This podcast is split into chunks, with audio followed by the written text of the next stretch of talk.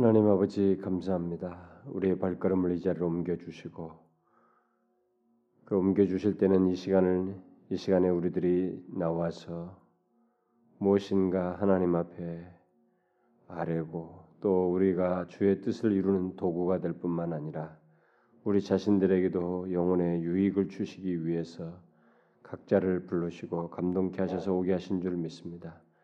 하나님 아버지 이 시간 함께 계셔서 참 저희들의 마음을 주장하시는 중에 말씀과 기도를 통해서 우리가 하나님과 교통하고 은혜를 덧입는 시간 되게 하옵소서. 참 너무나 절실한 우리들의 이 시대와 우리 개인적인 필요들을 가지고 있습니다. 그런 것들을 하나님 앞에 아랠 때 주여 들으시옵소서. 주께서는 분명히 들으시는 분이신 것을 믿습니다. 자기 백성들의 기도를 하나도 놓치지 않고 들으시는 분이신 것을 믿습니다. 주여 이 시간도 들으시며 우리의 삶의 현장 속에서 이 세대 속에서 하나님의 뜻이 이루어지기를 간절히 구합니다. 이 시간 내내도록 주연께서 함께 하셔 감동하여 주시기를 구하옵고 예수 그리스도의 이름으로 기도하옵나이다. 아멘. 자 오늘은 우리가 예, 마태복음 그러니까 6장 6장이 어디서 자를지 참 고민이 되지만은 이게 일단 1절부터 18절로 자르는 게 좋을 것 같습니다. 내용이 참 중요한 내용들이 많은데 일일이 상세히 설명하기는 어려울 것 같고 이 시간에 우리가 이 시간은 주로 이렇게 좀 크게 어, 대략적으로 설명하면서 가고 있기 때문에 일단은 이 부분을 보도록 하십시다. 그 1절부터 18절까지 우리 한 절씩 교독을 하겠습니다. 사람에 보이려 어, 사람에게 보이려고 그들 앞에서 너희 의를 행치 않도록 주의하라. 그렇지 않으면 하늘에 계신 너희 아버지께 상을 얻지 못하느니라. 그러므로 구제할 때 외식하는 자가 너희 사람 회당과 거리에서 하는 것 같이 너희 앞에 나팔을 불지 말. 진실로 너희에게 이르노니 저희는 자기 사랑을 임받았느니 너는 구제할 때 오른손에 하는 것을 왼손이 모르게 하여 내 구제함이 은밀하게 하라. 은밀한 중에 보시는 너희 아버지가 갚으시라. 또 너희가 기도할 때 외식하는 자와 같이 되지 말라. 저희는 사람에게 보이려고 회당과 근거리 여기에 서서 기도하기를 좋아하느니라. 내가 진실로 너희에게 누니 저희는 자기 사랑을 이미 받았느니라. 너는 기도할 때 내 골방에 들어가 문을 닫고 은밀한 중에 계신 내 아버지께 기도하라. 은밀한 중에 보시는 내 아버지께서 갚으시라. 또 기도할 때 이방인과 같이 중언부언하지 말라. 저희는 많은 마, 말을 많이 하여 들으시는 줄 생각하느니라. 그러므로 저희를 본받지 말라. 구하기 전에 너희에게 있어야 할 것을 하나님 너희 아버지께서 아시는. 그러므로 너희는 이렇게 기도하라. 하늘에 계신 우리 아버지여 이름이 거룩히 여김을 받으시오며 나라의 마우시며 뜻이 하늘에서 이룬 것 같이 땅에서도 이룬 오늘날 우리에게 일용할 양식을 주옵시고 우리가 우리에게 죄 지은 자를 사하여 준 것 같이 우리 죄를 사하여 주옵시고 우리 시험에 들게 하지 마옵시고 다만 하기서 구하옵소서. 나라와 권세와 영광이 아버지께 영원히 싸움나이다. 아멘. 너희가 사람의 과실을 용서하면 너희 전부께서도 너희 과실을 용서하시리 너희가 사람의 과실을 용서하지 아니하면 너희 아버지께서도 너희 과실을 용서하지 아니하시리라 금식할 때 너희는 외식하는 자들과 같이 슬픈 기색을 내지 말라. 너희는 금식하는 것을 사람에게 보이려고 얼굴을 흉하게 하느니라. 내가 진실로 너희에게 이르니 저희는 자기 상을 이미 받으니 너는 금식할 때 머리에 기름을 바르고 얼굴을 씻으라. 이는 금식하는 자로 사람에게 보이지 않고 오직 은밀한 중에 계신 내 하나님께 보이시게 하라. 은밀한 중에 보시는 내 아버지께서 갚으시리라. 자, 우리가 그 5장까지 내용에서 5장에서 그 음, 17절 이하에서부터 바리새인들의 가르침의 그 문제를 주님께서 지적하시면서 전국 백성들의 삶이 어떠한지를 이렇게 말을 해 줬는데 이 6장에 들어와서는 바리새인들의 위선적인 행위 문제를 지적하시면서 천국 백성의 삶이 어떠한지를 이렇게 말을 해주고 있어요. 앞에서는 그들의 가르침, 이제는 그들의 행위 문제를 가지고 어, 이 얘기를 하고 있습니다. 자 여기 지금 이제 우리가 보는 읽어본 내용 속에서 먼저 1절은 어, 서론적인 이제 전체적인 서론이라고 볼 수가 있는데 이것을 말씀하시는 중에 아까 말한 유선적인 바리새인의 유선적인 행위 문제를 가지고 천국 백성의 삶을 말하는 음, 이 말하기 위해서 결국 하나님 나라의 삶이라는 것은 음? 하나님 나라의 삶, 천국 백성의 삶이라는 것은 이 껍데기를 중시하는 삶이에요. 거칠의 삶이 아니라는 것. 우리는 하나님과 진실한 그리고 은밀한 교제 속에서 사는 삶, 삶, 삶이다. 우리는 그런 삶을 갖는다. 라는 사실을 말을 해주고 있습니다. 그래서 지금 읽은 내용 속에서 여러분들 알다시피 집요할 정도로 하는 주님께서 사람에게 보이려고 하는 것, 사람의 보이라는 것, 이거 막 자꾸 얘기하면서 은밀한 중에 보시는 하나님, 은밀한 중에 보시는 하나님, 그분에게 그분과의 관계, 은밀한 중에 그분과 교제, 예? 바로 이걸 얘기해요. 계속 그걸 강조하고 있습니다. 그게 바로 천국 백성의 삶이라는 것입니다. 자, 이런 맥락에서 우리 자신들 한번 돌아볼 필요가 있어요. 이제 이것은 우리들의 삶인데 우리들의 삶이 이런 부분에서 얼마나 많이 실천적으로 드러나고 있는지를 어, 볼 필요가 있겠습니다. 그래서 6장 1절에 지금 사람에게 보이려고 그들 앞에서 너희 의를 행치 않도록 주의하라. 그렇지 않으면 하늘에 계신 너희 아버지께 상을 얻지 못한다. 자, 먼저 주의하라라는 말로 시작을 하고 있습니다. 재밌는 것은 앞에 5장 끝절에서는 그러므로 하늘에 계신 너희 아버지의 온전하심 같이 너희도 온전하라 이렇게 하고는 바로 뒤이어서 온전하라 해놓고는 주의하라 이렇게 말을 하고 있어요. 자, 완전 그러니까 온전에 대한 요구 요구 다음에 주의를 당부하고 있습니다. 자, 이것은 우리가 이제 한 가지 생각할 일이 있어요. 우리들이 이렇게 온전한 것, 이게 예를 들어서 하늘에 계신 너희 아버지 같이 온전한 것, 이런 어, 온전함에 대한 요구를 갖게 될 때 우리들이 온전함에 대한 추구를 하다가 막 거기에 대한 갈망과 열심을 계속 추구하다가 나중에 어떤 식으로 우리가 쉽게 전락하는 일이 있냐면은 그것을 대리적으로라도 가져보려고 하는 욕구로 발전할 수 있어요. 그러니까 온전하려고 하는 욕구, 그 소원과 갈망을 막 추구하다가 대리적으로라도 그 모양새를 가지려고 해요. 어떻게 대리적이라는 게 뭐겠어요? 겉으로라도 그 온전하다고 하는 것을 가지려고 하는 유혹에 빠집니다. 이런 일이 우리 가운데 종종 있어요. 실제로 음, 성, 우리들의 그이 신앙생활의 삶을 보게 되면 거룩에 대한 요구가 크면 클수록 위선의 기회 또한 커집니다. 아니 훨씬 커요. 그래서 이 거룩에 대한 요구를 요구 요구를 깨닫고 그것을 실천하려고 할때 반드시 거기에 위선이 위선의 위험과 그 기회 또한 많이 거기에 뒤따라서 있게 됩니다. 그래서 이 거룩에 대한 이해와 욕구를 더 많이 갖는 열심 있는 사람, 사역자, 종교 지도자들 이런 사람들이 위선에 다 노출돼요. 더 많이 더 많이 노출됩니다. 그래서 지금 여기 바리새인들도 지식적으로는 그런 사람이었거든요.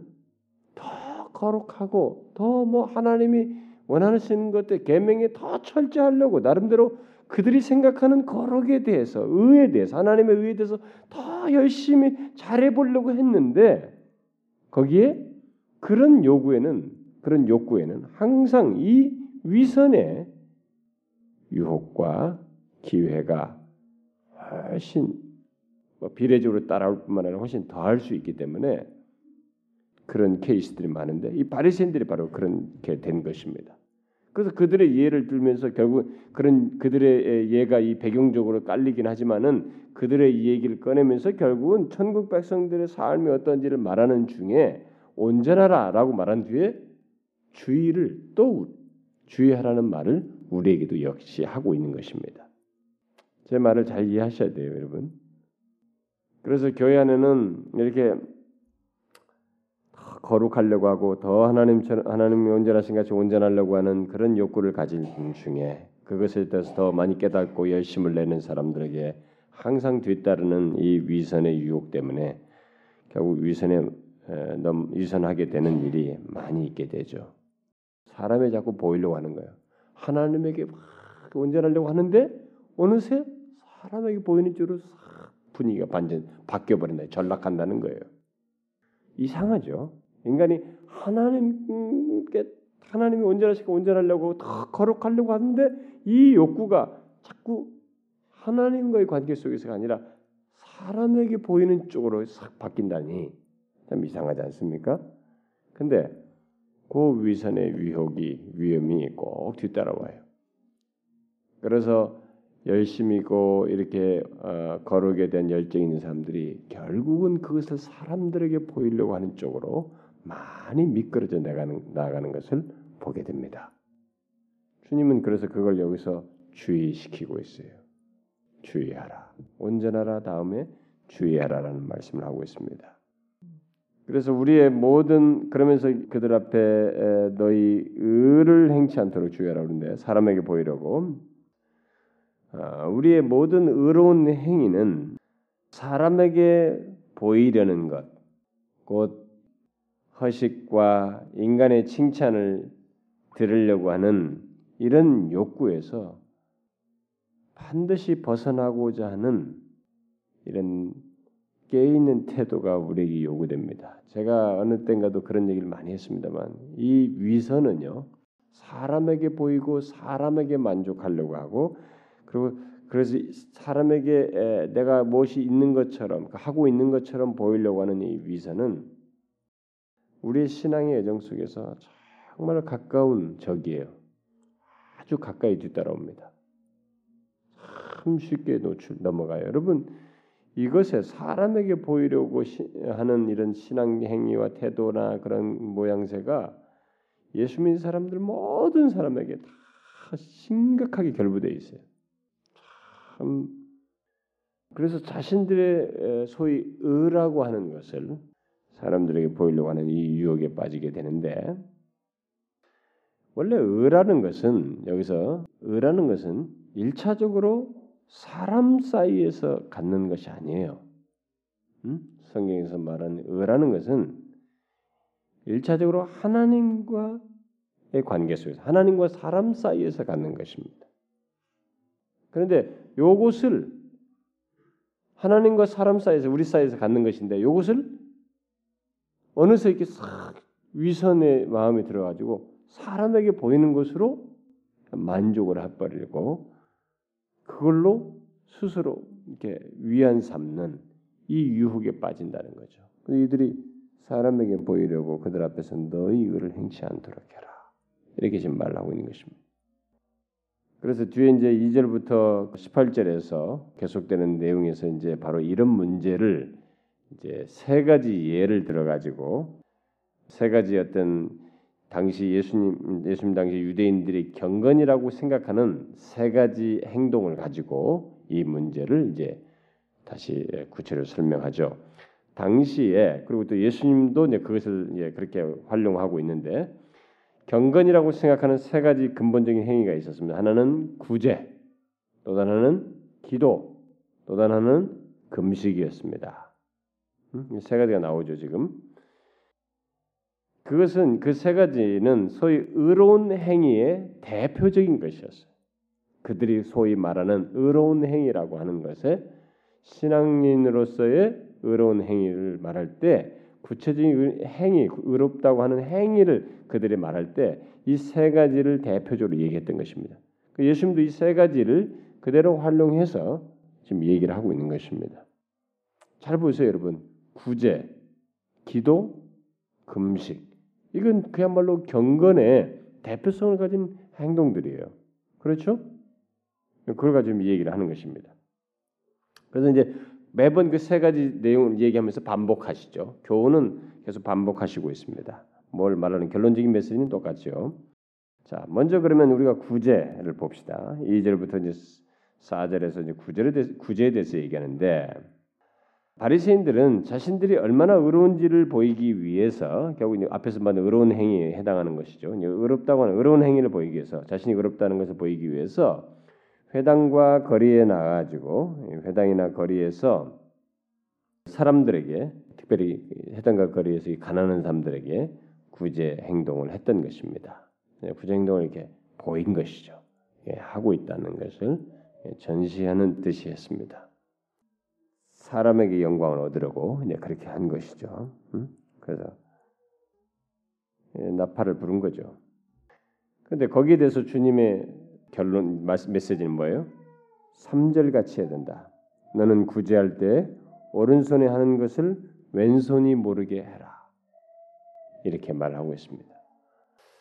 자, 이 말의 뜻은 뭐예요? 이제 뒤에 4절 상, 상반절에 말해주다시피 자신이 구제하는 것을 쉽게 잊을 정도로 은밀하게 하라는 것입니다. 쉽게 잊을 정도가 되는다. 그걸 막 그렇게 하나님 보는 것을 만족하고 막 그것을 자꾸 되새기면서 사람에게 인정받으려고 하지 말, 말라는 것이죠. 그러니까 자기조차도 뭐 언제 했는지 기억이 안 날 정도로 은밀하게 해라. 음? 그 얘기입니다. 그래서 여러분 자신이 구제한 것을 이렇게 너무 기억을 정확하게 하는 것은 좋은 게 아닙니다. 좋은 게 아니에요. 그것은 우리가 길들여져서 그래요. 제 자신에게도 봐도 보면 자신이 뭔가를 은밀한지 뭔가 구제를 했고 이런 것을 선행이 했다는 것을 잘 기억하고 있는 것은 그렇게 좋은 게 아닙니다. 그것은 자기가 거기에 대해서 굉장히 그 어, 의로 여기고 있다는 것을 보여주는 것이기도 합니다.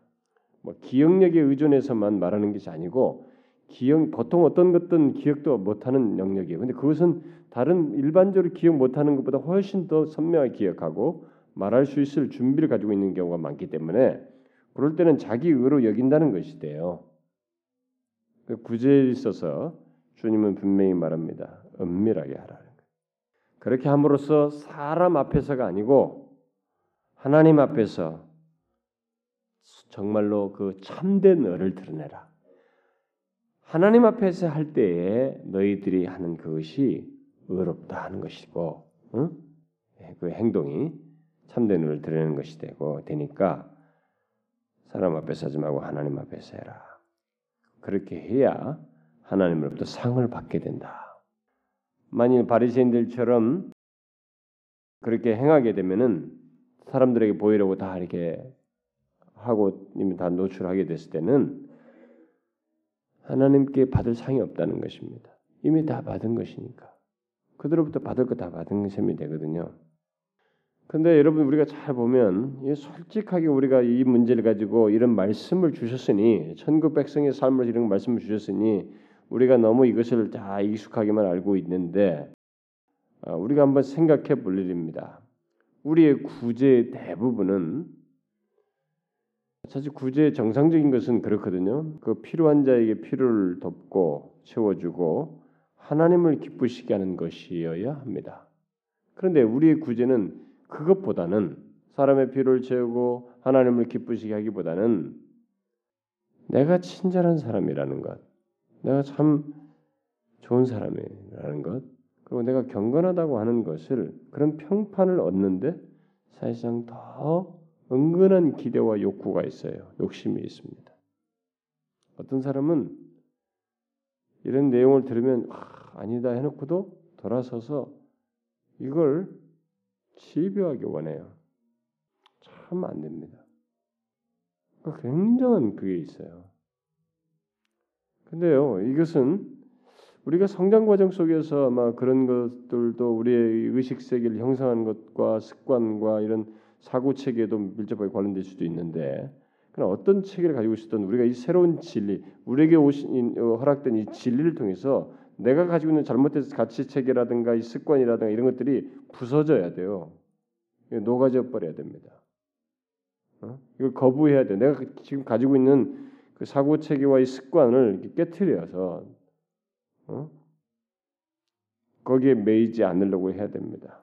우리는 사람들에게 좋은 평판 듣는 것에 좋아해서는 안 돼요. 뭐 친절한 사람이네, 뭐 어쩌네, 뭐 이런 얘기 듣는 것을 하기 위해선 우리가 구제하면서는 안 됩니다. 그것은 아 저 사람에게 저게 필요하니까 그것을 돕는 것이야 하고 그렇게 할 때 하나님이 기뻐하신다는 것 바로 그 정도가 우리의 구제에 있어서 해야 할 일이에요. 그 끝까지 그런 가운데서 하나님이 보시고 기뻐하실 것이라는 생각 속에서 은밀함을 가지려고 해야 됩니다. 제가 우리 교회에서는 처음부터 이 은밀함 같은 걸 굉장히 강조했습니다. 무엇이든지 봉사를 좀 은밀하게 하시오. 뭘 하더라도 은밀하게 하시오. 이런 얘기 참 많이 했거든요. 제가 왜 그러냐면 그것은 그들이 하나님께 상을 받기 위함이기도 하고 그리할 때만 그 사람의 모든 그 선행이든 이 봉사든 하는 은밀한 행동들이 자신에게도 복이 되고 가치가 있기 때문에 인정받는 것이 돼요. 그렇지 않고 그렇게 아니고 다 노출되고 뭐 자기 칭찬 다 들어버리면 이미 그것은 하나님과의 관계 속에서 얻을 것이 별로 없어요. 다 내가 얻어버렸기 때문에 이게 농담이 아니고 실제로 그렇게 돼버려요. 하나님의 그 말씀이 이게 사실이에요, 사실. 예? 그냥 인간 사회 속에서 자선 행동, 자기들끼리 우리끼리 하면서 하는 그런 것에서 이상을 멈, 거기서 멈춰버리는 거예요. 하나님과의 관계 속에서의 어떤 하나님이 기뻐하시고 우리에게 그것으로 인해서 나중에 상 우리에게 거기에 합당하게 말이지 그런 것을 상 주신다는 것처럼 하나님께서 어떤 상을 주실 내용은 없는 것이에요. 이건 뭐 분명한 것입니다. 달라지는 거 없어요. 그래서 우리가 이 평판에 아 내가 이런 거 했다라는 거 이거 듣고 싶은 이것에 정말 이게 안 하려고 해도 어느새 튀어나오거든요. 정말 거기서 벗어나려고 해야 돼요. 이미 그렇게 되면 우리는 상이 없는 것이에요. 근데 참 이게 안 돼요. 이거 잘하는 사람이 이렇게 말씀대로 하는 사람이 정말 드물어요. 솔직히 말해서. 정말로 드뭅니다. 결국 다 얘기해요. 그리고 뭐 요즘 뭐 신문에도 나왔는데 무슨 뭐 전주 지방에 무슨 누가 뭐 8년째인가 뭐 돈을 이렇게 동사무소에 돈을 놓고 막 가보라고 이번에는 2천 몇백만 원, 2천 2천만 원 넘도록 돈도 갖다는 건데 몇 년째 그런다는데 그 사람을 계속 못 만난다는데 뭐그 그 사람은 그거 하면서 기뻐하고 즐거워하는 건지 모르겠어요. 그것을 은밀한 것을 즐거워하는 뭐 크리스천인지 나는 모르겠습니다만 세상 사람이라면 우리 우리 우리에게도 자극이 되는 거 아니겠어요? 음? 우리는 뭐 우리 교회 안에서 섬기는 것이고 누군가 우리 지체들 섬기는 데서도 우리는 자꾸 뭘 하고 나서 그걸 노출한단 말이에요. 음. 그런 걸 꼭 더 노출하려고 드러내려고 한다고요. 아예 모르게 해버려야 돼. 그래서 우리 교회에서 구제 구제 구제비도 저하고 실무자 한 사람만 알게 하고 그나는 못안 알리게 하고 그러게 하려고 알렸어도 하는데 그래서 그거 이제 혹시라도 나중에 감사를 받아야 된다 그러면은 자료를 하나 남기는 것 정도로만 지금 하고 있는데 뭐 제기하면 또 그러려고. 근데 우리가 이런 말씀을 그대로 정말로 믿어야 됩니다. 아, 안 알아주니까 뭐 안 하는 거 있죠. 우리 교회는 이제 은밀하게 하라니까 안 알아주고 우리 교회는 안 알아주잖아요. 뭐 했다고 안 떠들고 광고도 안 하고 인정을 잘 안 해주잖아요. 잘. 그러니까 우리 교회는 다른 교회에 비해서 이렇게 열심히 이렇게 뭔가 은밀하게 뭐 내가 모르는 은밀함이 막 넘치는지는 난 몰라도 상대적으로 다른 교회에서 막 열심히 뭔가를 하고 막 봉사하면서 뭔가 남들을 위해서 하는 거 있잖아요. 그거 반절도 안 돼요. 제가 지금까지 경험해 본 바로 교회들 비하면 무던히 안 합니다. 우리는 칭찬이 없거든. 안 알아주거든. 그 말은 무슨 말이냐면 은밀하게 하는 것이 싫다는 거예요. 그러니까 안 된다는 거예요. 이게 얼마나 큰 복인지를 모르는 거예요. 하나님께 상을 받는다는 거. 사람에게는 기분 한번 좋은 칭찬도 기분 한번 좋은 걸로 딱 끝나버려. 훅 날아가는 거예요, 그냥. 그 기분 한번 좋은 것으로 모든 게 싹 날아가 버려요, 허공으로. 그와 같은 것이에요. 하나님은 아니거든요. 만왕의 왕께서 그것을 아시고 달리 대하시거든. 이걸 어, 우리가 얕잡아 보는 거예요. 그래서 안 해요. 그 제가 은밀하게 은밀하게 자꾸 하는 거예요. 여러분 은밀하게 많이 하셔야 돼요. 뭐든지 봉사든 구제든 뭐든지 은밀하게 하려고 해야 된다. 그걸 하면서 즐거워하셔야 돼. 하나님이 보신다 이거지. 응? 그러면서 기뻐하고 즐거워해야 돼. 남 알아주는 것만 이거 신경 쓸 거 없어요. 사람이 알아주기나 말기나 뭐 그게 뭔 중요해. 하나님이 다 하시는데. 우리는 사람들이 안 알아주니까 더 안 하는 거예요. 와, 근데 목사님 막 그래도 좀 알아줘야 뭐 좀 하지 않겠습니까? 아, 용기도 나지 않고 그 세상에 사는 짓이라고 그 군대에서 하는 일이지 그. 그 그걸 뭐 성경도 여기 분명 가르쳐 주는데 그걸 나한테 뭐 어쩌란 말이고 내가 어쩌라고 그 그, 그 허용하면서 그런 거 하라고 그래서 광고하면서 하란 말이에요 나보고 그러면 어? 성경을 뭐 빗대서 나가서 나보고 이제 가르치라는 거예요. 아, 제발 성경대로 가야 돼요 여러분. 그걸 기뻐하셔야 돼요. 그런 가운데서 은밀하게 좀 많이 좀 하셔요 여러분. 어? 은밀하게 뭘 하더라도 은밀하게 좀 많이 좀 하시라고요. 구제를 하든 뭐 서로를 섬기든 간에 많이 좀 하시라고. 자, 그 다음에 이제 기도 문제예요. 음, 이 기도 문제가 상당히 깁니다. 5절부터 15절인데. 그 먼저 5절부터 이제 8절에 보게 되면은 그 위선적인 구제 내용에서 이제는 위선적인 기도로 먼저 내용을 바꿔서 먼저 설명하죠. 바리새인들은 대중 앞에서 기도하는 걸 좋아했습니다. 위선적인 기도를 좋아했던 거죠. 그래서 바리새인들은 기도를 개인과 하나님 사이의 일로 만들기보다는 음?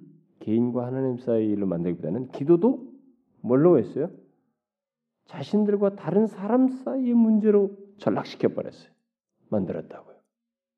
구제도 은밀히 보시는 하나님과의 관계 속에서 먼저 생각해야 되는데 그것을 다른 사람과의 보이는 관계 속에서 구제로 전락시키더니만 기도조차도 기도는 특별히 하나님께 하는 것인데도 이 최고의 기도는 은혜의 방편으로까지 우리가 말하잖아요. 그 가장 대표성을 가진 하나님께 하는 이 대표적인 이 내용까지도 사람에게 보이는 행위로 전락시켜 버렸어요. 결국 이것도 뭐예요? 자신들의 의를 사람들에게 보이려고 하는 자신들의 의를 보이려고 하는 거죠. 응? 자신들이 생각하는 의를 과시하기 위해서 하는 것이었습니다.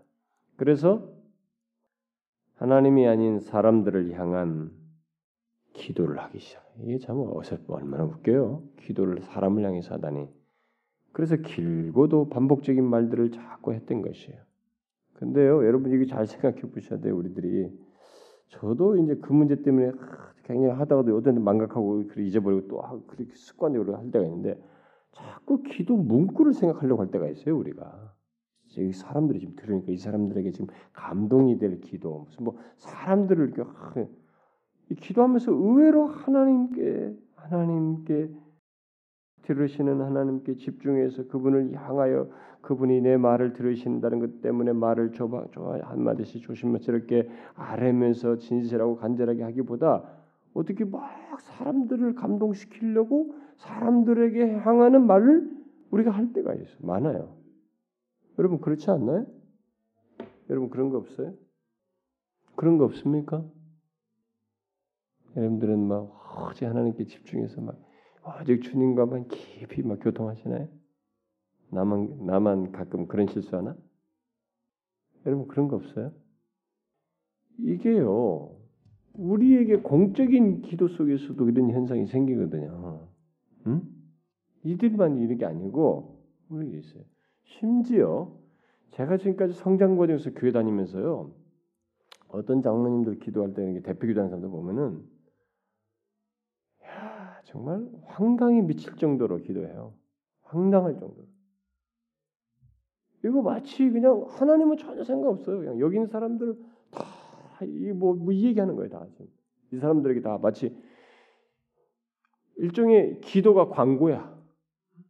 기도를 통해서 뭐 모든 걸 광고 다 하는 거야. 뭐, 뭐 이게 있는데 이렇게 하고 심지어 어떤 사람 몰랐던 우리들의 교회 안에 있는 어떤 사건 상황까지도 다 광고가 돼버려요. 여기서 네. 다 바리새인적인 것이. 그래서 오늘날의 이 대표 기도들의 바리새인적인 기도가 너무 많죠. 그래서 저는 원래 이 청교도와 종교개혁자들이 그 초기 전통 속에는 이 대표 기도 예배 속에서 대표 기도는 목사들이 다 했어요. 목회 기도라고 그래가지고 목회적인 기도를 했어요. 그래서 여러분 청교도들이 그 옛날에 청기도 스타디 한 사람들 봤죠. 청기도들이 목회 기도 뭐 30분도 하고 1시간 했던 거 그런 기록 봤죠. 설교하기 전에 기도를 한 30분 한 거야. 목회 기도를. 그때 잠 안 잤나 몰라 사람들. 근데 우리도 지금 굉장히 위선적이 됐어요. 저는 이제 이 위선이 청교도들이 집요하게 물고 늘었던 한 주제였는데 그때 당시 정말 이 시대야말로 위선에 대해서 한번 집요하게 얘기해야 돼. 누가 듣겠어요? 아무도 안 좋아해요. 뭐 시중에 나와 있는 책들 많이 팔리는 거 보세요. 잘 되는 나, 뭐 이런 제목이 뭐 베스트예요 항상.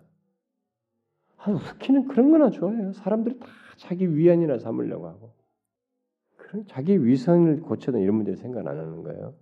근데 우리가 정말로 위선에 빠져 있어요.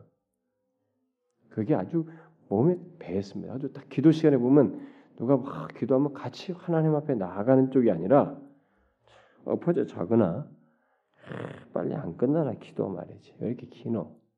이러고 물론 이제 대표 기도는 장황하게 하면 안 됩니다. 어? 장황은 예배를 위한 기도이기 때문에 대표성만 가져야 되는데 막 시작부터 해가지고 뭐 목사가 대표를 하는 것보다 저리 가라야 막 혼자 다해 설교까지 응? 어떤 사람은 10분도 넘고 15분도 돼요. 예?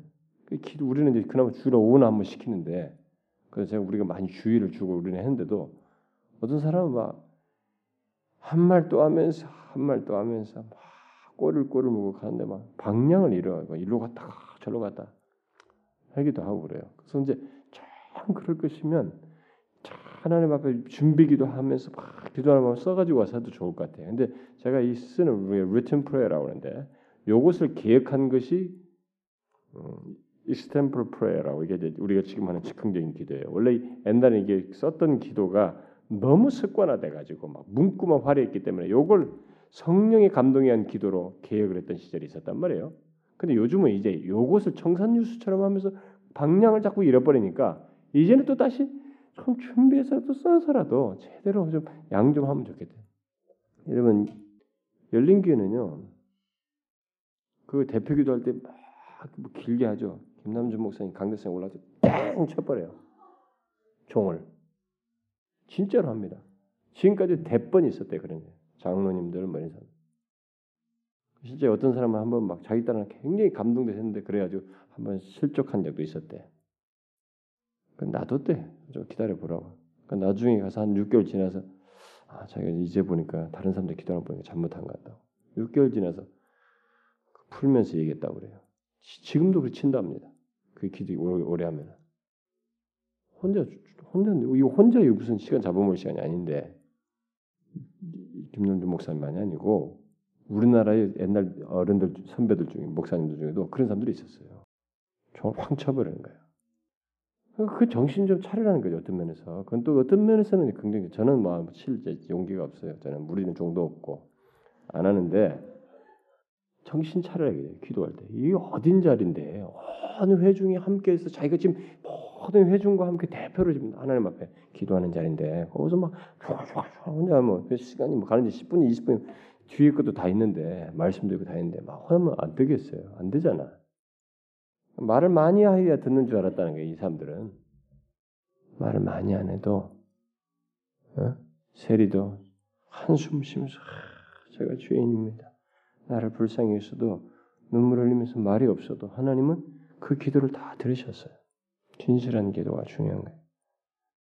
그래서 예수님은 이 기도를 하나님과의 관계 속에서 하는 것이 아니라 사람의 보이는 행위로 전락시켜 버린 이들을 지적하면서 우리가 기도가 어때야 되는지를 이제 말을 여기서 하죠. 먼저 그것에 대한 바른 대답부터 먼저 하죠. 그런 기도에 대해서 하나님께서 뭐예요? 하나님께서 그걸 받지 않는다.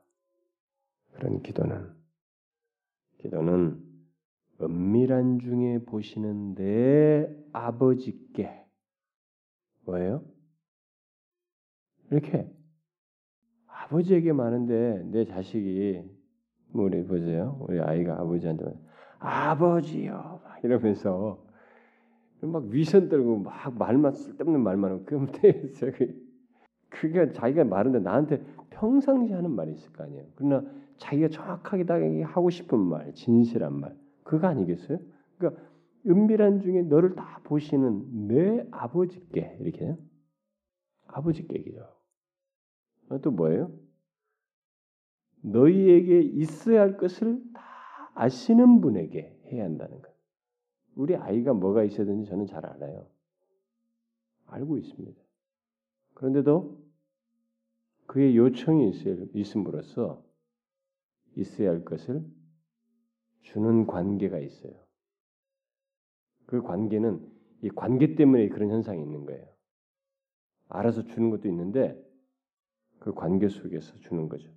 그 너에게 있어야 할 것을 아시는 분에게 해야 하고 절대 사람에게 보이려고 해서 안 돼. 기도는 사람을 생각하면서 하는 기도는 안 된다. 그러면 그 기도는 꽝이 돼버린다는 거죠. 천국 백성은 그래야 된다. 위선이 아니라 은밀한 중에 계시는 은밀한 중에서 보시는 우리 아버지께 기도해야 된다. 그러면서 구절 이하에서 뭐예요? 구체적으로 어떻게 기도해야 되는지를 이제 가르쳐 주신 것이죠. 음? 이것은 우리가 뭐 주님이 가신 기도는 뭐 거의 다 암송 수준으로 그냥 매일 거의 다 이게 예배 때마다 한 번씩 새벽 기도도 뭐 매일 한 번씩 합니다만은 2세기 당시 디다케라고 하는 문서에 보면은 하루에 세 번씩 주님이 가신 기도를 할 것을 말한 것이 그런 기록이 있어요. 매일 하루에 세 번씩 하라고. 그러니까 뭐 이거 뭐 근데 그게 그것이 이제 어떤 의미에서 했던 간에 바로 얼마 2세기 당시니까. 그런데 어쨌든 우리가 그것을 그 기도를 한다는 것은 그 기도의 내용을 실제로 내가 기도하고 싶은 마음에서 하는 것일 때 의미가 있는 것이죠. 그래서 제가 주님 같은 기도도 상당히 속도를 죽여서 하는 것도 그 기도를 생각하면서 하기 위함인데 우리가 그런 내용도 어, 해야 되는 것이긴 한데 여기서 더 중요한 것은 가르쳐 준 거예요. 어떤 내용들을 우리가 기도해야 되는지 단순히 이것을 반복하라는 것이 아니라 어떤 내용이 우리가 기도 속에 있어야 되는지를 가르쳐 주신 것이죠. 그래서 이것을 기도하라가 아니라 이렇게 기도하라로 말씀하고 있죠. 이것을 기도하는 게 아니라 이렇게 기도하라는 것이 지금 포인트예요. 그래서 이 주님 같은 기도는 사실 굉장히 중요한 겁니다. 여러분이 그 모든 옛날의 그 카테키즘, 소유리 문답 뭐 이런 것들 옛날 교리 체계들이 다 어디서 나왔느냐? 세 가지예요. 사도신경, 그다음 주님 가르친 기도, 다음 십계명. 이 세 가지를 가지고 다 소요리 문답이든 뭐든 다 나온 것이에요. 모든 교리 체계가 다 요거예요. 이걸 가지고 펼친 거예요. 사도신경을 펼치면 어? 하늘에 계신 우리 아버지 하나님 아버지 성부부터 성자 성령 막 이게 가지고 대속 뭐 가지고 종말론 교회 다 나오죠. 이렇게 하듯이 그걸로 확장해서 다 한 것이고 그 주님이 하신 기도가 우리에게 있어서 신앙과 삶의 좌표와 같은 것들이기 때문에 이런 내용들이 있어야 된다는 것을 다 무엇을 중시해야 되는지 말하고 있고 십계명 같은 것이 우리의 삶의 도덕 법칙으로서 불변하는 법칙으로서 있어야 된다는 것을. 그래서 다 그거예요. 모든 소리문답이 그세 가지가 다 있습니다. 그래서 이 주님 같은 기도는 굉장히 중요한 겁니다. 우리가 반복하고 있으니까 기도를 입에 달고 있으니까 이게 지금 우리 중요성을 몰라서 그렇지. 이 기도 내용은 너무너무 중요한 것을 주님께서 가르쳐 주고 있어요. 음? 어, 여섯 개의 간구로 지금 형성되어 있는데 이 내용을 우리가 잘 알아야 됩니다. 여기 보니까 처음에 세 간구는 하나님과 관련돼 있고 뒤에 세 간구는 우리 인간과 관련돼 있죠. 그래서 첫 번째 하나님과 관련된 것은 하나님의 이름, 하나님의 나라, 그다음에 하나님의 뜻을 위해서 기도하는 것이고 뒤에 나머지 세 개는 우리의 일용할 양식, 우리의 죄, 응? 여기서는 우리의 부채로 설명하고 있는데 원래는 단어는 우리의 죄, 그다음에 우리의 시험. 그래서 일용할 양식 같은 것은 육체적인 필요이고 죄나 시험 같은 것은 영적인 필요예요. 육체적, 영적인 필요 이런 것들을 하나님 앞에 구할 것을 얘기하고 있습니다. 그래서 천국 백성은 어, 하나님과 은밀한 교제를 가진 사람은 바로 이런 기도의 내용들을 알고 하는 사람이다. 음? 이런 기도 이것이 기도의 내용이고 어떤 삶의 내용 어, 삶에서 가치를 갖는 것들이다라고 우리에게 가르쳐 주시고 있는 것입니다. 그래서 제일 먼저 여섯 개의 간구가 되어 있습니다만은 제일 먼저 기도는 하나님께 대한 경배로부터 시작하죠. 기도는 첫 번째 출발이 경배로부터 시작하는 거예요. 성급하게 로이존스 목사가 어떤 것을 뭐 그런 얘기할 때 그런 말 했어요. 성급할 때 기도를 바로 시작해가 뭘 주십시오. 그냥 뭘 직설적으로 뭔가부터 팍 나가는 것은 기도를 아주 잘못하는 것이다. 기도는 하나님께 대한 경배로부터 시작해야 된다. 하나님 아버지를 부르는 것으로부터 시작해야 되고 그분께 대한 경배로부터 시작해야 된다. 그게 기도라는 하나님께 나가는 이 기도라는 행위를 가장 기초적으로 하는 것이고 기본적으로 잘하는 것이다. 이런 얘기를 하는 거죠. 그래서 여기 기도는 하늘에 계신 우리 아버지 그분을 어, 부르면서 그분께 대한 경배를 함으로써 기도가 시작되고 있습니다. 여기서 이 예수님께서는 이 마태복음에서 음? 여기 1절부터 18절 사이만 해도 마찬가지. 1절부터 18절 보면 아버지 아버지라는 말을 10번이나 써요. 이렇게 아버지라는 말을 많이 쓰는 경우가 없어요. 성경 짧은 구절 안에서 굉장히 많이 씁니다. 예수님께서 직접 그런 일을 가르쳐 주시는. 예. 그러니까 여기서 결국 경배가 기도의 본질이라는 거예요. 시작이면서 본질이라는 것입니다. 여러분 이건 아주 중요해요. 기도할 때 하나님에 대한 이해가 없고 경배가 경배심이 드러나지 않고 이것이 안 됐으면 뒤에 하는 것들은 다 잘잘잘잘잘 막 습관적으로 하기가 쉬워요. 근데 처음에 하나님이 기도하는 대상에 대한 인식이 생기면 뒷부분들은 조심스럽고 진실해져요. 대체적으로 그렇습니다. 바로 이제 그런 것을 말해주고 있고 그래서 천국 백성은 하나님을 아버지로 부를 수 있다. 응? 하나님을 아버지로 부를 수 있는 자들이에요. 그렇죠? 우리는 하나님을 아버지로 부르는 자들입니다. 이게 야 아버지라고 하나님 불러봐 해가지고 시켜가지고 하나님 아버지 이렇게 시키는 거 말고 진실로 하나님을 향해서 하나님 아버지 믿음을 가지고 믿음으로 부를 수 있는 것은 그것은 천국 백성만이 할 수 있는 거예요. 로마서 8장 말대로 양자의 영을 소유한 사람, 양자된 사람이 할수 있는 거죠. 누가 하나님을 아바 아버지라고 진실로 인격적인 그 반응 속에서 할 수 있어요? 그건 못하는 거예요, 여러분. 천국 백성이 하나님을 아버지로 부르는 것입니다. 그런 경배가 첫 출발이고, 그 다음에 두 번째 이제 강구의 내용으로서 첫 번째 강구 내용은 뭐예요? 이름이 거룩히 여김을 받으시오며 뭐예요? 제일 첫 번째 나오는 게 뭡니까? 강구가 이름이 거룩히 여김을 받는 거예요. 하나님에 대한 경외. 그러면서 기도의 목표가 무엇인지를 명확하게 보여주고 있습니다. 기도의 목표는 뭐예요? 하나님은 경외를 받으셔야 한다는 것, 경배를 받으셔야 하며 그의 이름이 높아져야 된다. 거룩히 여김을 받아야 된다는 거죠. 그게 기도의 목표예요. 여러분 이것은 우리의 존재의 목적과 맞물려 있는 것입니다. 여러분 잘 생각하셔야 됩니다. 하나님을 믿는 천국 백성의 최상의 목표는 우리 자신이 거룩해지는 것이 아니에요. 하나님의 이름이 거룩해지는 것입니다. 거룩히 여김 받는 거예요. 응? 하나님의 거룩함. 우리들이 많은 사람들이 현실적으로 돌아가 보면 자신들의 거룩함과 자신들의 뭘 원하는 것에 대한 그 이해와 추구는 대단한데 하나님의 이름이 거룩히 여김을 받고 하나님의 영광이 드러나는 것에 대해서는 그렇게 중요시 여기질 않아요. 아니에요. 우리의 최상의 목표는 우리의 거룩이 아닙니다. 하나님의 이름이 거룩히 여김을 받는 것이에요. 하나님이 영화롭게 되는 것입니다. 바로 그것을 첫 번째로 기도하고 강구하고 있는 것이 가르쳐 주고 있어요. 그 다음에는 이게 하나하나마다 한 번씩 설교할 내용이에요, 사실은. 예, 굉장히 그런 내용인데 제가 나중에 주기도문 강의를 하겠습니다. 상세히 나중에. 그 두 번째는 뭐예요? 뭘 강구하고 있어요?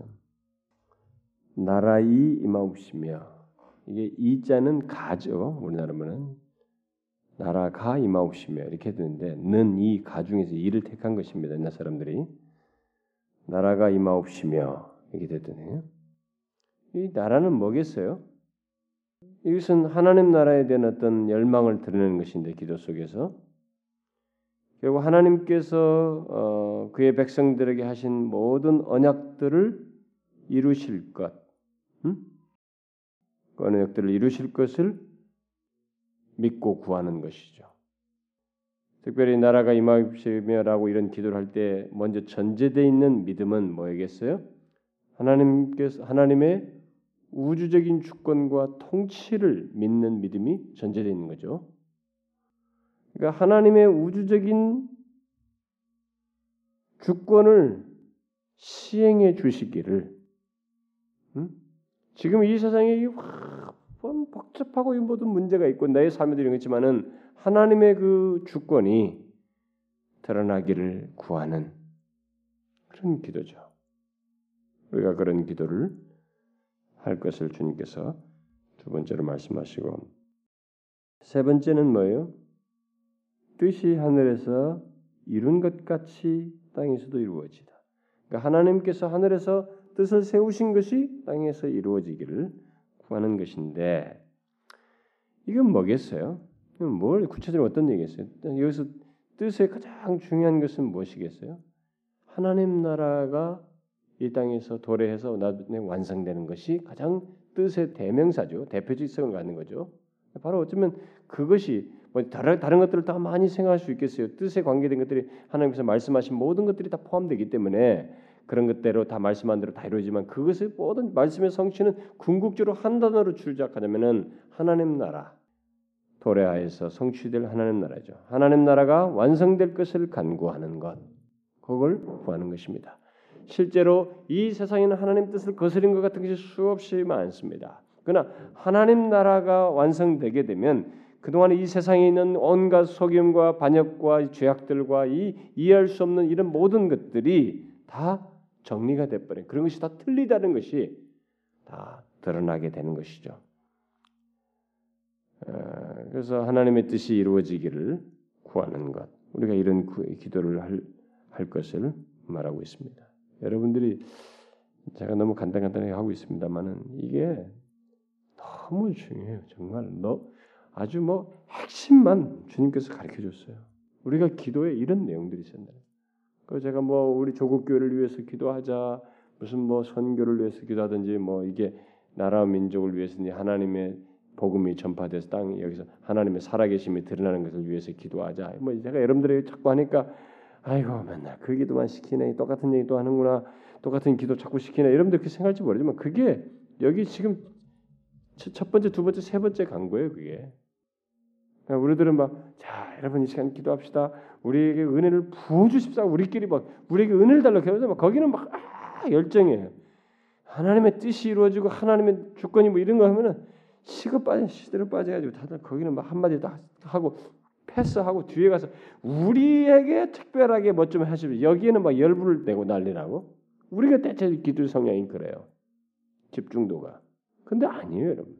첫 번째 여기가 집중성이 커야 돼요. 그래서 뒤에 가서 나오잖아요, 6장에. 먼저 그 나라와 의를 구하라. 그러면 나머지는 더 하시는 것이에요. 이걸 잘하는 사람이 성숙한 신자예요. 이 첫 번째, 두 번째, 세 번째 기도를 이런 기도 주님 가르치는 기도 내용이 자신의 기도 속에 있는 사람 그리고 그런 것이 기도하면서 중요시 여기는 사람이 기도를 제대로 하고 있는 것이고 기도 속에서 가장 하나님께서 원하시는 것을 하고 있는 것이에요. 거기까지 가야 돼요, 여러분. 그게 처음부터 그 성숙으로 그런 깨달음 속에서 그런 기도 생활을 할 수 있어야 되고 삶의 이런 방향성을 가지고 있어야 되는 것입니다. 우리는 기도를 이방 종교들처럼 무엇이든지 원하는 것 기도해. 그럼 들어주셔.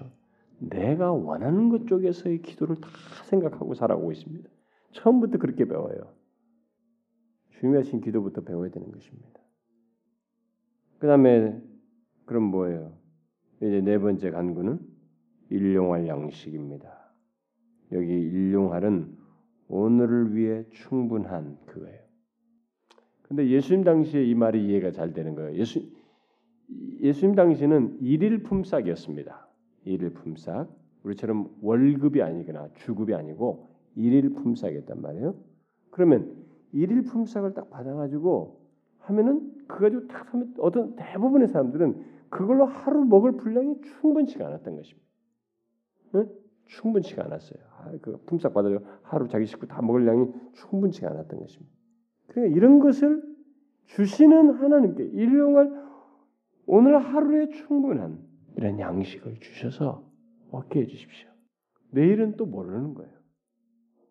우리가 그 다섯 시, 몇 시, 몇 시 각각 시간 달려오는 사람들이 다 기다리잖아요. 만약에 자기가 오늘 고용이 안 되면은 일일 품삯 못 얻어서 못 먹는 것이에요. 그만큼 못 먹는 상황이 벌어지는 것이. 그러니까 그것을 생각하는 거예요. 오늘과 같이 이렇게 풍요로워진 시대, 그 월급 받아서 딱 비축해놓고 먹고 있는 시대, 요걸 우리들은 모르는 거예요. 이것에 대해서. 그래서 오늘과 같은 사람에게는 이 일용할 양식을 어떻게 이해해야 될까? 음? 하나님이 이 모든 것을 주신다는 사실과 함께 어? 어떻게 이해될까?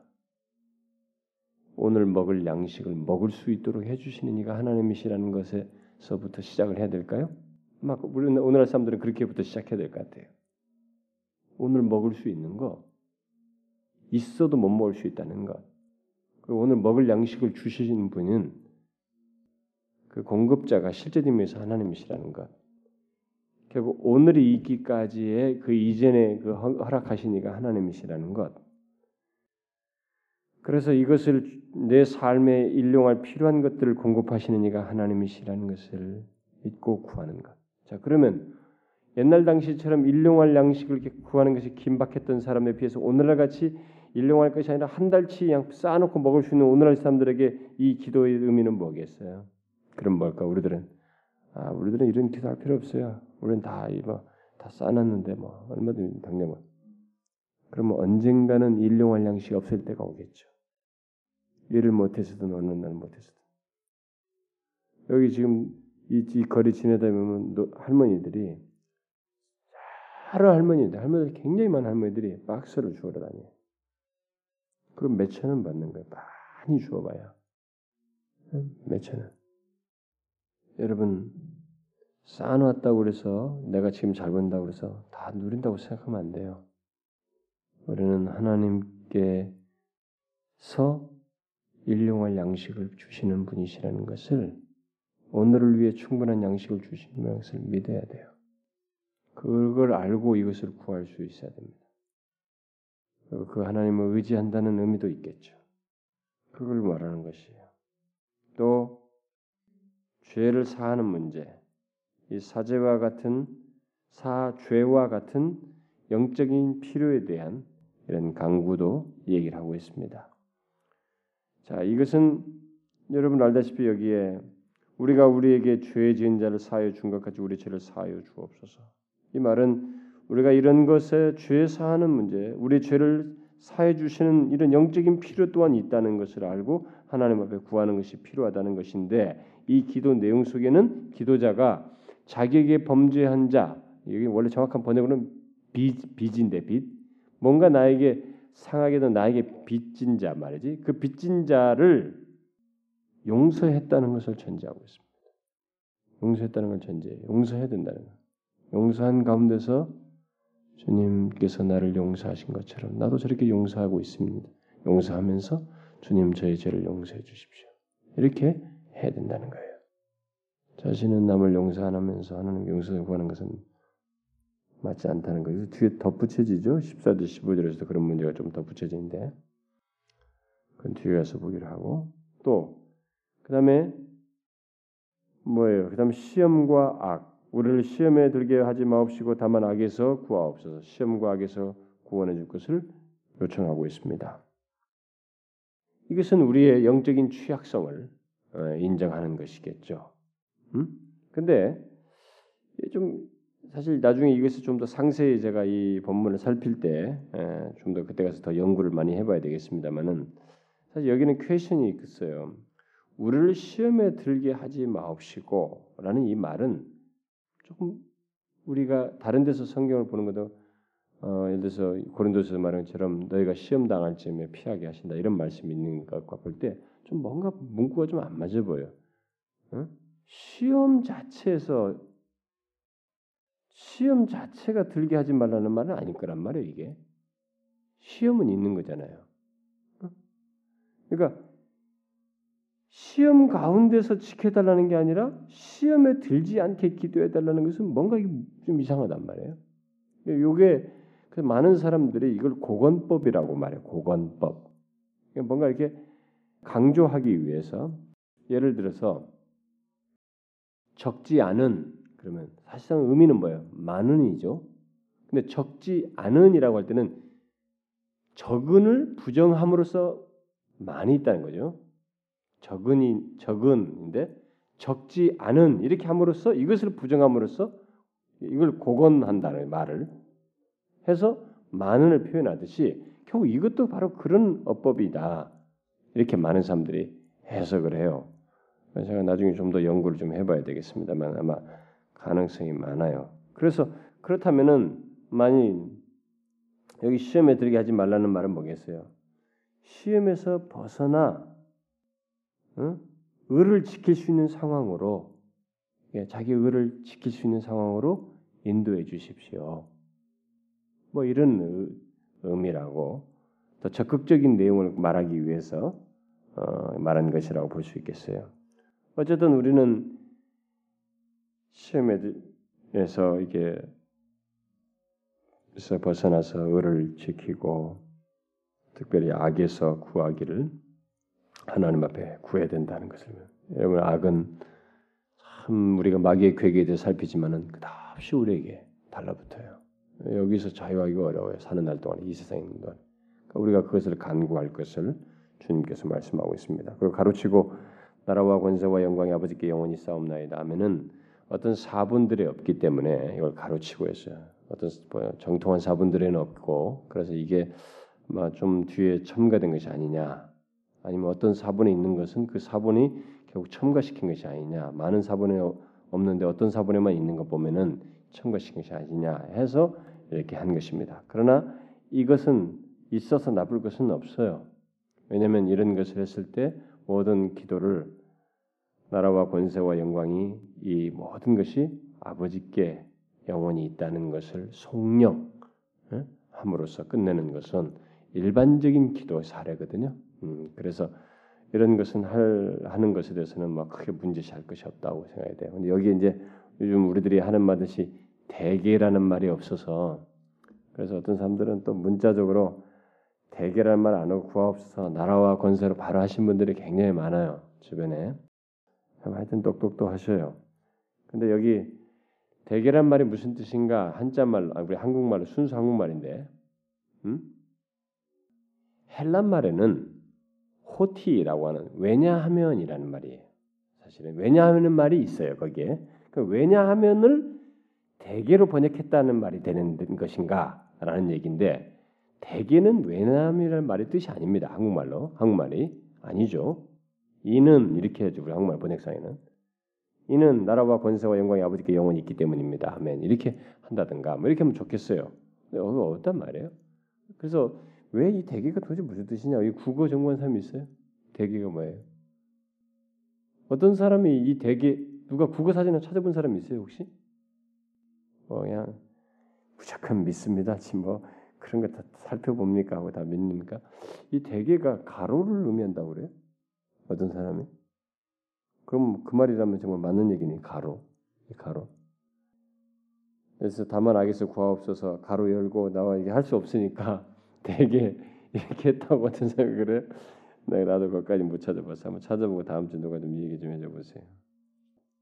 어쨌든 이 주님 같은 기도는 지금 우리가 위선 대신 하나님과 은밀한 교통 속에서 이 하나님의 영광과 하나님의 이름과 뭐 이런 거 우리 영적인 육적인 필요를 간구를 할 것을 말을 하고 있는데 특별히 이 기도 주님 같은 기도는 사실 기도를 가르쳐 주신 것이기도 하지만은 이 기도 내용 자체는 천국 백성의 삶의 목표와 방향, 삶의 좌표 이런 것들을 다 말해주는 것이에요.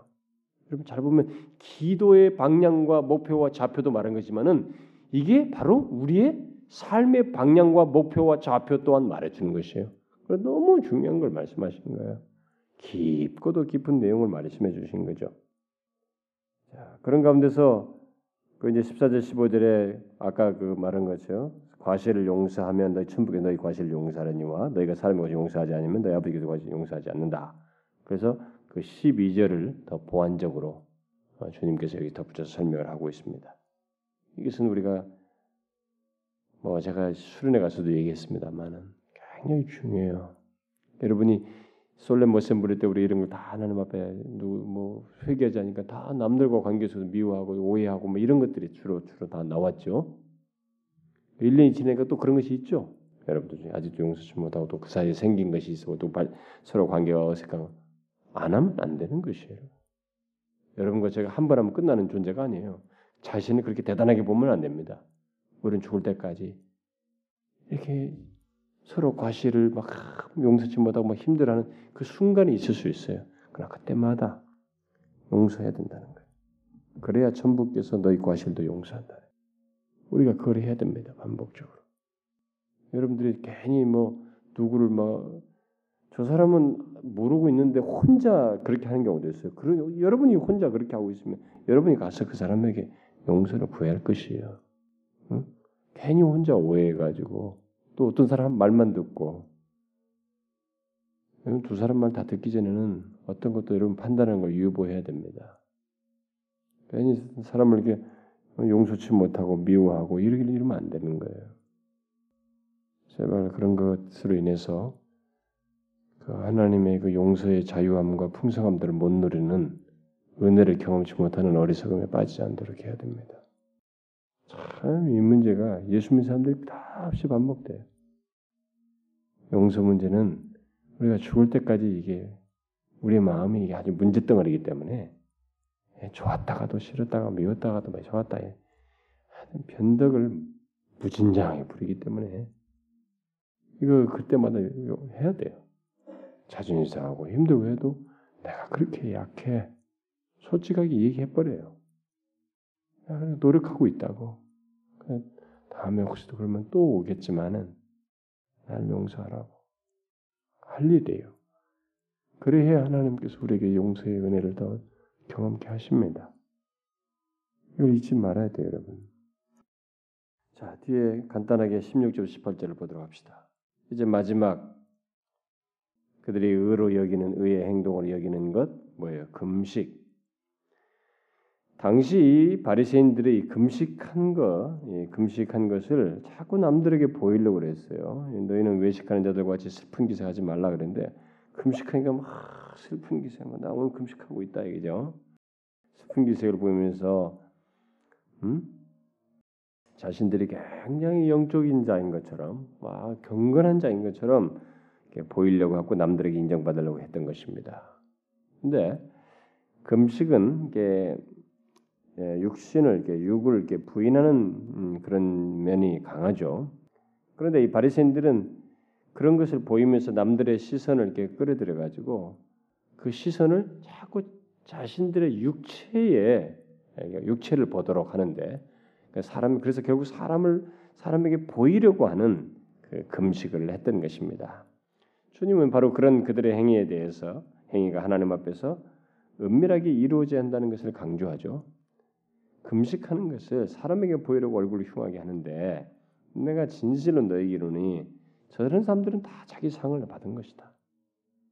어? 시간 금식해놓고 모든 것을 허공에 다 날려버린 것이다. 하나님과의 미치 하나님께 미쳐서 하나님과의 관계 속에서 그 금식으로 인해서 하나님께서 하실 일이 있는데 복 주실 것도 있고 상 주시고 뭔가 거기에 응답하실 것들도 있을 텐데 이런 것들을 다 이미 없게 만든 날려버렸다는.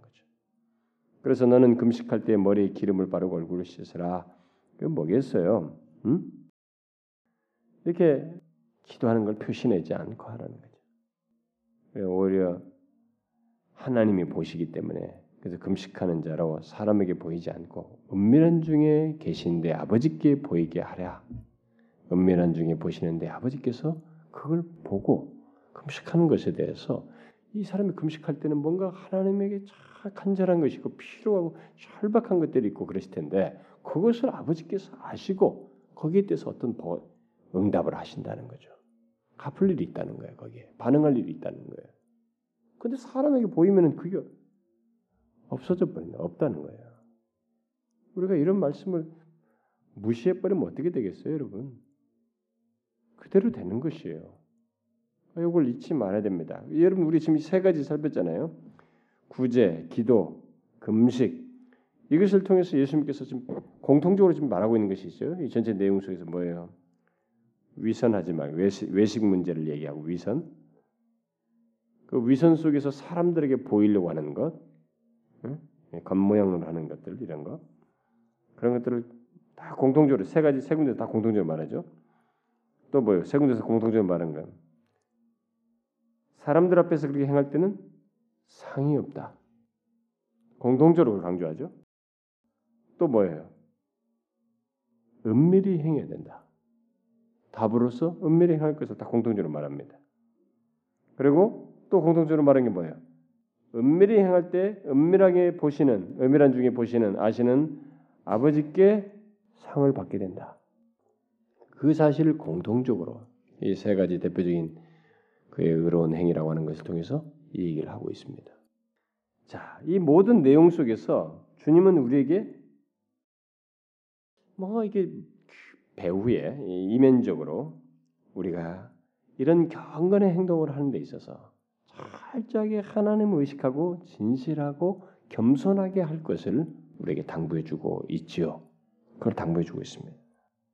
따라서 우리들은 이런 것들을 하게 될 때 어떤 신앙적인 행위를 하게 될 때 우리는 스스로에게 꼭 물어볼 일이 있어요. 이 전체 세 가지 사실을 통해서 어, 제기되는 우리가 만들 수 있는 질문 하나를 우리에게 물어볼 필요가 있습니다. 뭐예요?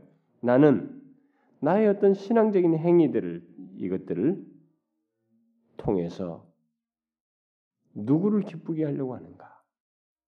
누구에게 이것을 보이는가? 이것을 질문해 볼 필요가 있어요. 꼭. 내가 지금 뭔가 봉사를 하고 있다. 내가 지금 누구를 누구를 기쁘게 하기 위해서 이걸 하고 있는가? 뭘 하고 있다? 하나님 앞에 뭔가를 내가 드렸다. 무슨 일을 하고 구제를 했다. 뭘 누군가를 섬겼다. 내가 이것을 누구를 위해서 누구를 기쁘게 하려고 하는 거지? 누구에게 보이려고 하는 거야? 이렇게 질문해 볼 필요가 있어요. 만일 대답이 우리가 지금까지 해온 것만 가지고라도 대답이 부정적이라면 그래서 좀 근심스러운 결론이 자기에 주어진다면 해결책은 다른 거 없어요. 여기 주님께서 하신 말씀이 해결책이에요. 뭐예요? 은밀한 중에 내가 그 행하는 것을 아주 친밀하게 아시고 역사하시는 주님 안에서 그런 신앙적인 행동들을 경건을 하려고 노력하는 것이에요. 그다지 은밀한 중에 네, 주님이 이걸 아셔. 이거 제가 이 열 살 때 목사 되려고 하는 그때 막 은혜 체험할 때 요걸 누가 가르쳐 줬어요. 어떤 전사님이. 음? 저한테 그, 그, 그뭐 하나님께서 너희 은밀한 중에 사람들이 보이지만 해야 된다. 뭐, 뭐 그런 것을 하여튼 가르쳐 줬는데 아 그런데 그말 듣고 제가 진짜 뭐 남들 모르게 은밀하게 막 뭔가를 하고 있어요. 막 기도는 뭐든 하여튼 뭐들 그런 것이 한 것이 있어요. 그때 당시에 음 제가 몰래 뭐 어떤 거 어떤 뭘 갖다 주고 뭐 했던 그런 것이 있습니다. 근데요 진짜 그걸 들통 안 나고 은밀하게 했, 어요뭐 교회 섬기는 거며 뭐며 교회 와서 몰래 청소하는 것이 뭐든 다 은밀하게 한 것이 있습니다. 근데 그거 하고 나서 저한테 정말로 그때 당시에도 지금도 생생히 기억나 기쁨이 굉장히 밀려왔어요. 수 없는 기쁨이 밀려왔어요. 얼마나 기쁘든지 그게 있었어요. 그게 다 하나님께서 갚으시는 것이에요. 주시는 상에 해당하는 것들이에요. 물론 다른 것들로도 그 제가 그것이 어떻게 연결돼서 나에게 뭐가 주어졌는지 다 산술치 못해서 그렇지 하나님께서 분명히 허락은 하시겠습니다만은 있단 말이에요. 그래서 만일 우리들이 주님 앞에서 의로운 행위를 은밀하게 하고 있지 않다면 그것은 100% 사람들을 향해서 하고 있다고 생각하시면 됩니다. 100% 하나님 앞에서 하는 것이 아니면 사람 앞에서 하는 거예요. 앞에서 끝없이 은밀한 중에 나를 아시고 보시는 그분 집요하게 생각하면서 기쁘게 뭐든지 하라는 것입니다.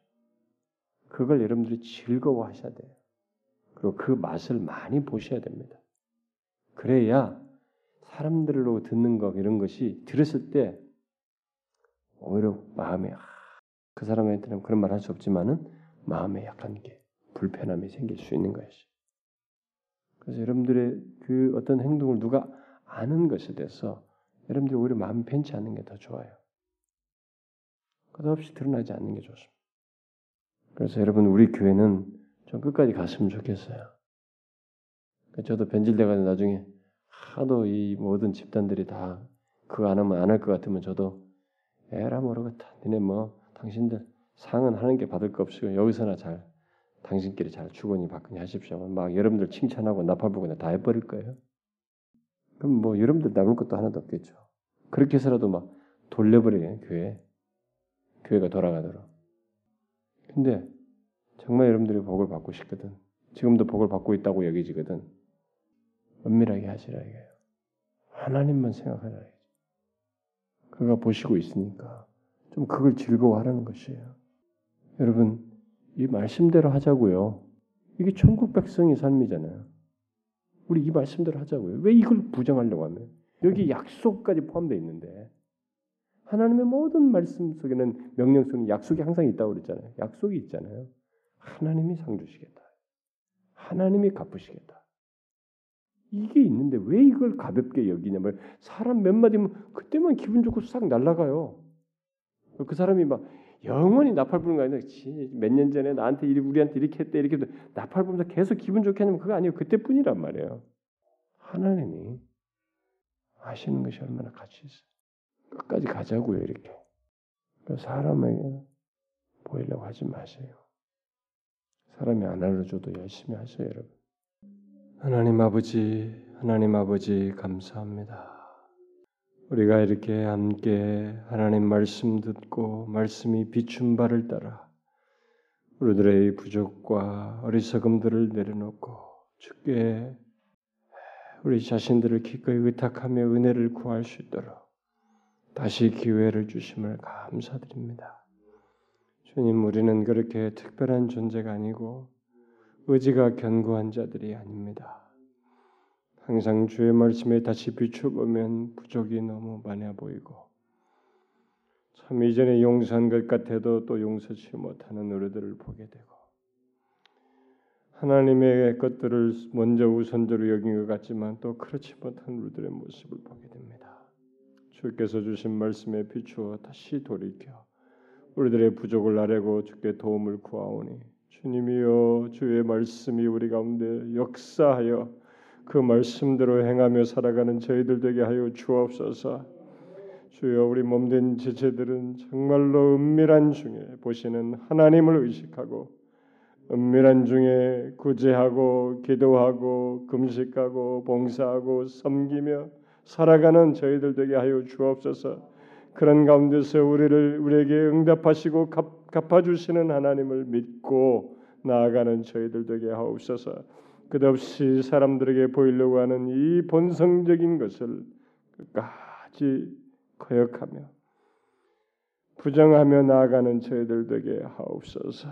이 시간에 우리가 교회와 이 나라의 민족과 저의 뜻이 이루어지는 것과 개인적인 필요들을 아뢰었는데 그 외에도 여기 참여한 지체들의 가정과 형편, 저들의 하나님의 고민들, 하나님의 처한 상황들, 어려움들, 간구들, 그리고 육신적인 어, 어려움들, 정신적으로, 신체적으로 하나님이여 이 모든 것에서 어려운 문제들, 영적으로 힘든 것들, 이런 각자의 상태들을 주여 파악하셔서 우리에게 하나님이 없이 아무것도 이룰 수 없는 것을 주께서 아심에 영혼과 육신과 정신이 그리고 우리의 상황들이 주님의 도우심으로 제 자리를 찾고 참 건강하고 복됨을 우리가 누릴 수 있도록 주님 우리의 삶 속에 개입하여 주옵소서. 우리의 기도를 응답하여 주시옵소서. 하나님과 동행하는 삶을 살기를 원합니다. 하나님이 이끄시는 삶을 살기를 원합니다. 주여 우리 삶 깊은 곳에 개입하셔서 우리의 생각의 이 혼란함까지도 주께서 빛을 비추어서 밝히시고 바른 선택과 바른 길을 갈 수 있도록 인도하여 주시고 감정의 어려움과 이 요동치는 것조차도 주님이여 진리로 비추셔서 하나님의 자유와 안식과 만족 속에서 우리 주님 안에서 만족하며 살아가는 저희들 되게 하옵소서. 돌아가는 발걸음도 지켜주시기를 구하고 우리 주 예수 그리스도의 이름으로 기도하옵나이다. 아멘.